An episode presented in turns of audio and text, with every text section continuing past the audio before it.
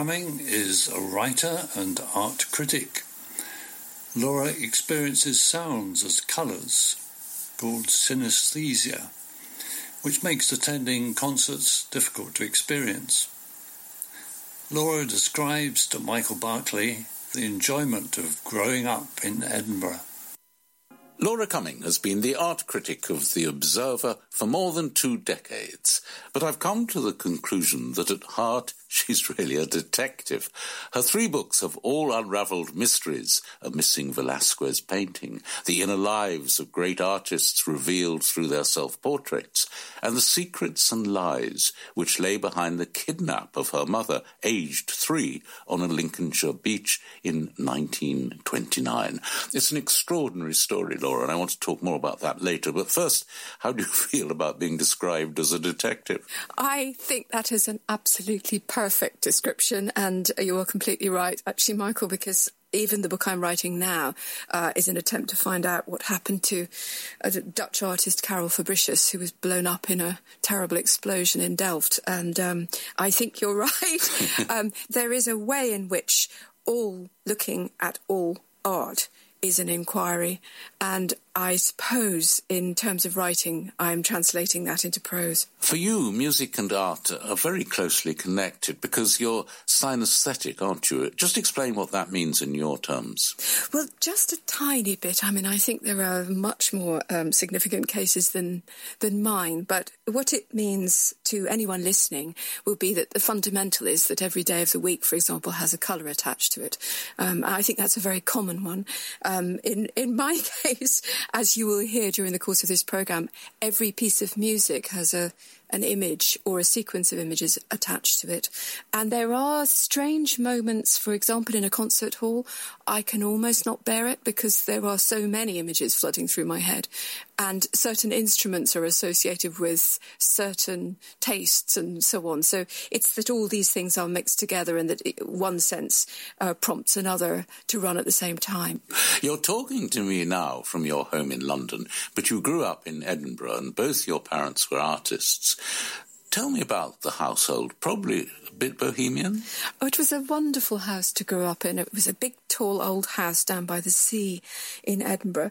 Um, my mother was weaving her tapestries in one room, and just above it was my father painting. Um, he tended to keep the door locked so that we wouldn't go in because he had a very fine technique of laying oil glazes. And if they if they got interrupted by my brother and I, then you know there would be hell. Um, and also, I think probably because he smoked very heavily and didn't want us to see him doing it. But it was it was a tremendous house, and I I loved growing up there.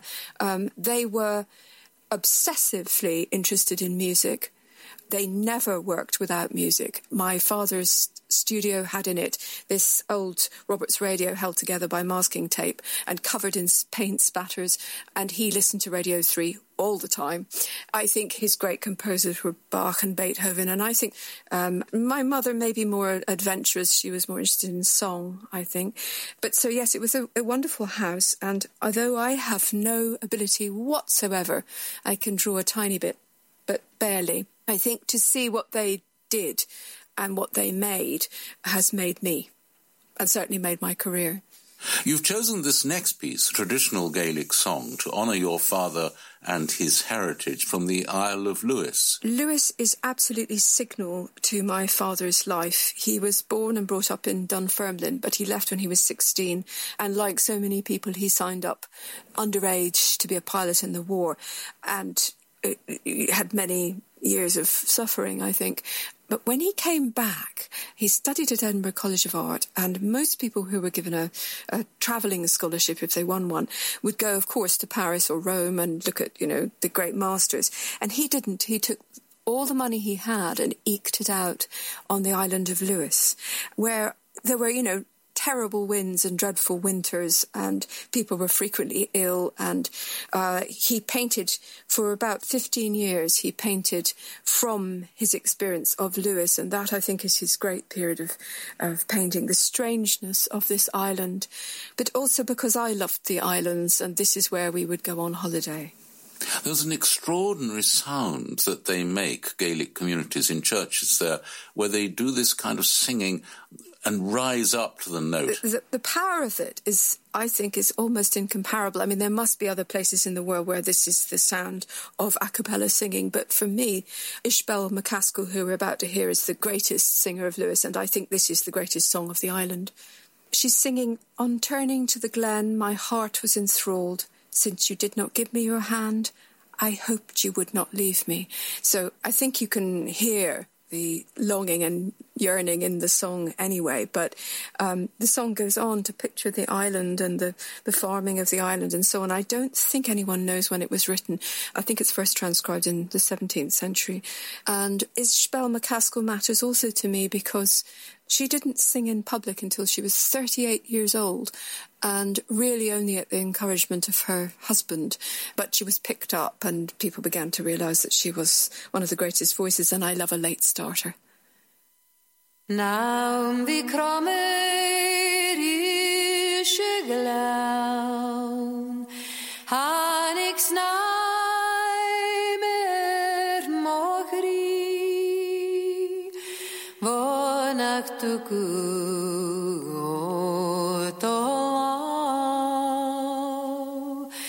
minul nachar ketumi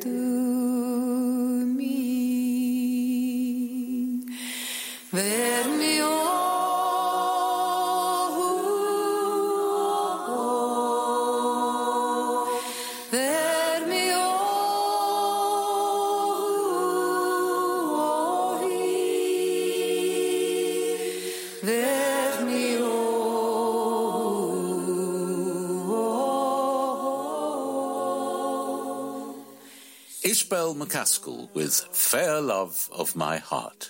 We're going to hear music next, Laura Cumming, with a, a very personal connection because this was sung at your wedding to the political journalist Dennis Sewell. He's a Catholic, and it was quite a grand wedding, uh, a full nuptial mass with a big choir. well, it wasn't a grand wedding insofar as there were very, there were you know only ninety of us there, so it's not an immense wedding, but it mattered very much that the mass should be Mozart to him and um, and also to me. And this came at a point in the service, magnificently sung by a really tremendous choir, um, when a couple of people from the street turned up in the mass and um, a drunk and a woman with all her shopping and a, a, homeless guy all came in because they heard the singing.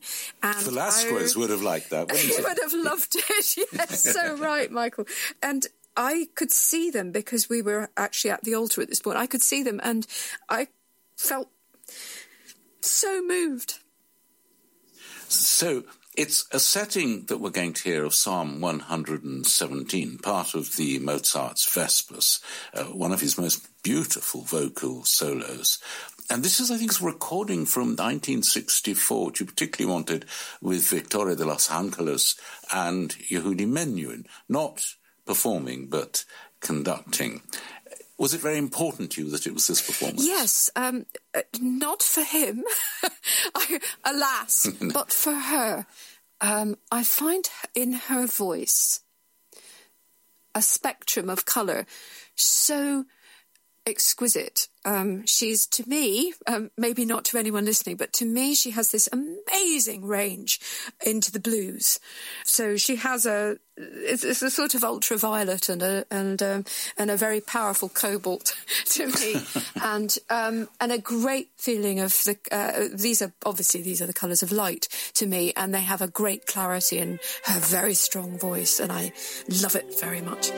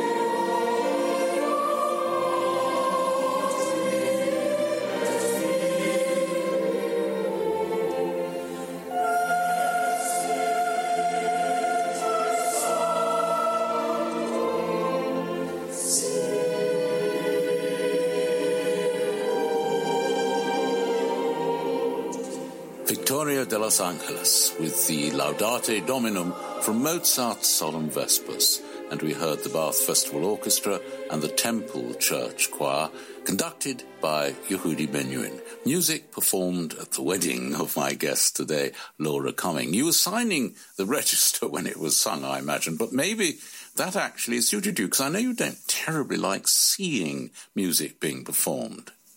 Oh, you found me out. Yes, um, I I uh, find concerts um, very um, challenging because I don't know where to look, and uh, uh, people who have been so kind as to take me to concerts, um, I, I, think it must be very disappointing for them because I'm constantly restless throughout because the the extraordinary nature of the music with all of its flashing colours and the sight of all these people, some of them waiting, some of them performing, some of them preparing to perform, some of them, you know, antici- the, the sense of anticipation of a musician on a stage for his moment, the awful to me business of turning the page of the score just at exactly the right moment and occasionally seeing it fall to the ground and so on. It's almost too much, too much for me. And I don't actually know where to look. And I did, I have once tried um, going to a concert and sitting at the back facing away.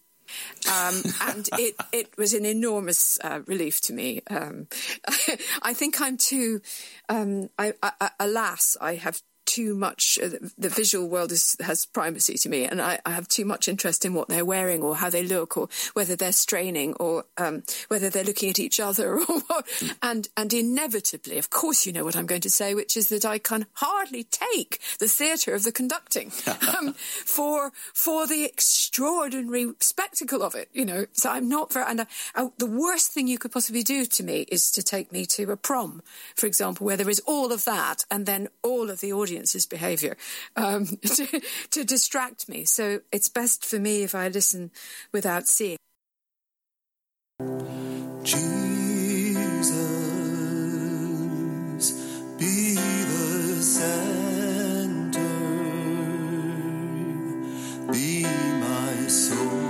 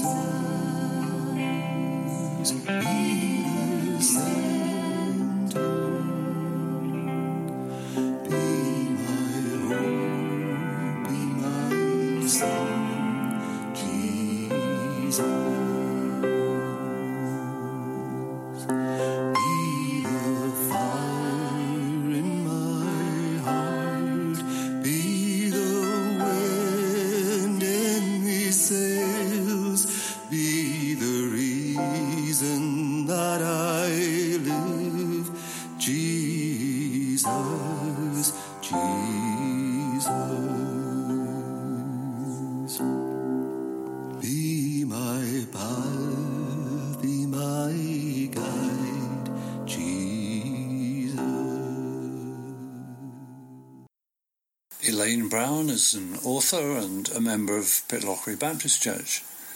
Elaine has produced a series of talks for us on hymns which mean a lot to her. Today she talks about Keith and Melody Green writing There is a Redeemer. On lockdown Sundays and during the week too, hymns and songs have sometimes come to my mind. And then I've recalled maybe the story behind the hymn or a time when the song specially helped me. This has been a valued part of my faith journey over the months, so I thought I'd share one or two of the songs with you. Today I've chosen a song often sung these days, There is a Redeemer. Both the words and music were written by a young mum, Melody Green, in the early 1980s. At least some of the words were written by her. I'll explain. Melody and Keith were hippies living in a commune in the USA.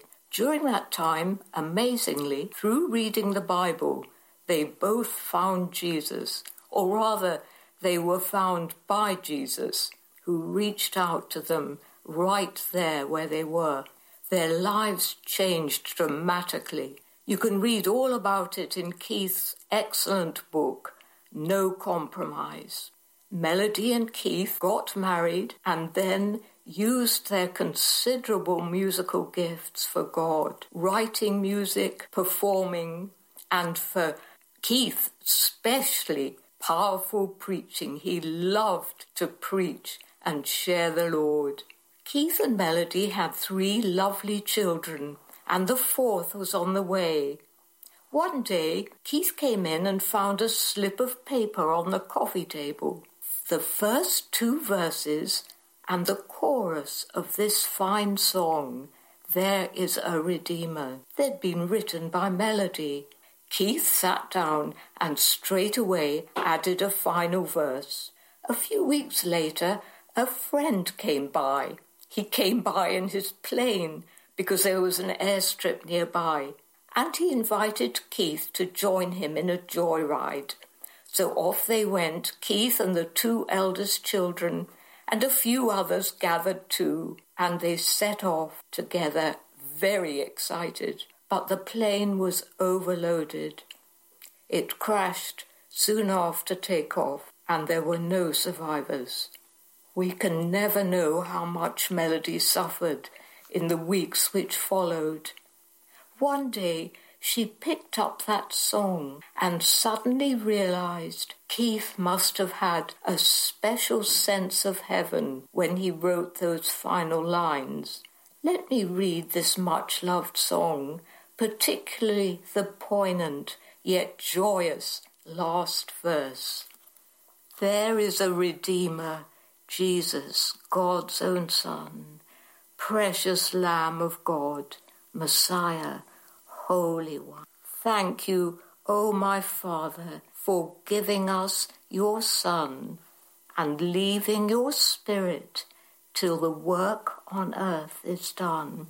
Jesus, my Redeemer, name above all names, precious Lamb of God, Messiah, over sinners slain. Thank you, O my Father, for giving us your Son and leaving your Spirit till the work on earth is done. And here is Keith's verse. When I stand in glory, I will see his face, and there I'll serve my King forever in that holy place. Thank you, O oh my Father, for giving us your Son and leaving your Spirit till the work on earth is done. Elaine Brown, and that piece was rec- recorded and edited for us by Larry Gentis. Now, following Elaine's reading of the words, here's the song with the music, and it's Keith Green himself who sings it.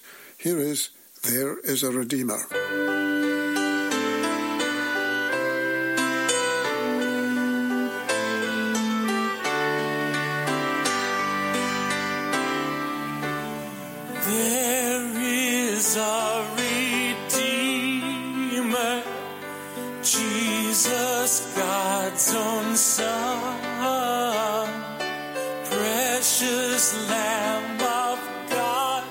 Messiah,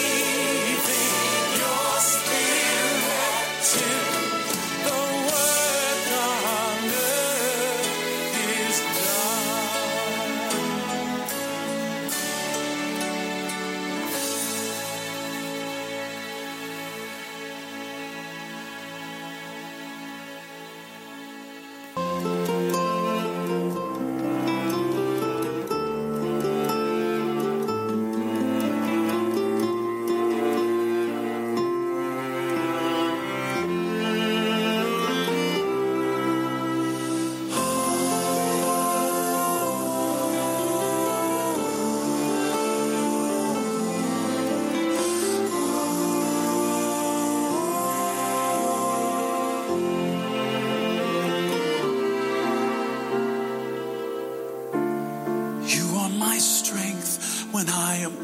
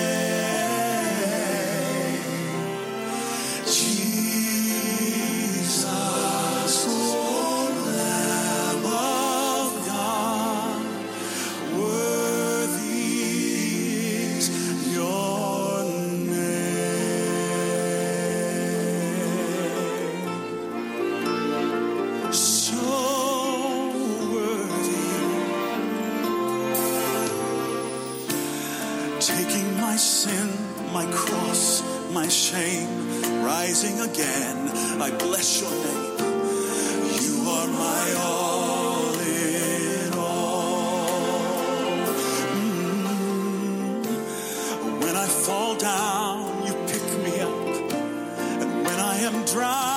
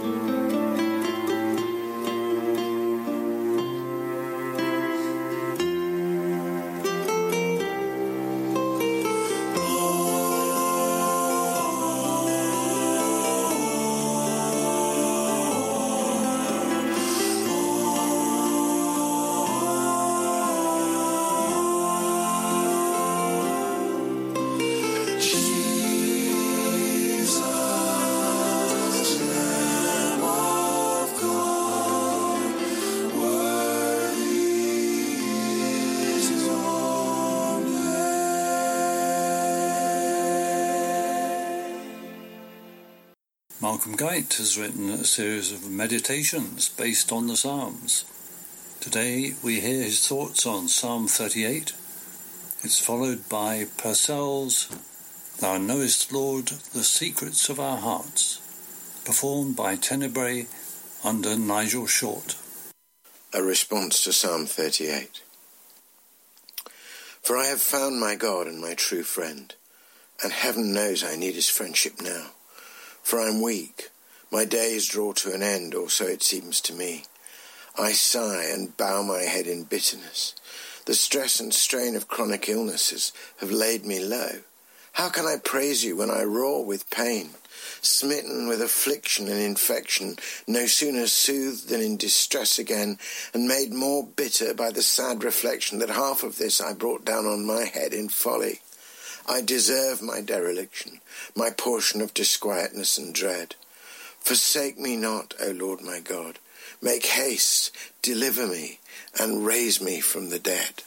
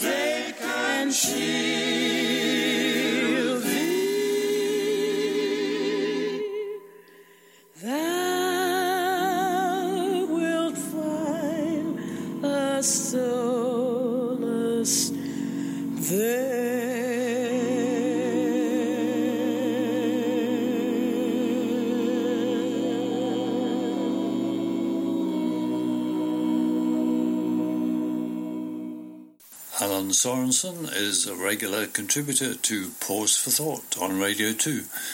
Alan has given us permission to broadcast some of his God spots, and today he has one on guidance. Okay, we've got two choices. Either God is interested in our lives, or he isn't. If he is, then he must have an opinion on what's best for us. The problem is, how do we find that out? Whenever we've got some big decision to make, some choice, we want to know the right thing to do. And it's not often that God sends lightning bolts, personal letters, angels, or a voice out of nowhere. So we frantically read the Bible, pray, ask Him for some kind of a hint, nudge, even a funny shaped cloud in the sky would do, Lord. Don't we? But sometimes God's guidance is just like getting the wife a birthday present. The more you love her, the longer you're with her, the more you instinctively know what she wants. Predictable blessings to you. Doodaloo the new. Lead me, oh Lord, won't you lead me? I am tired and I need thy strength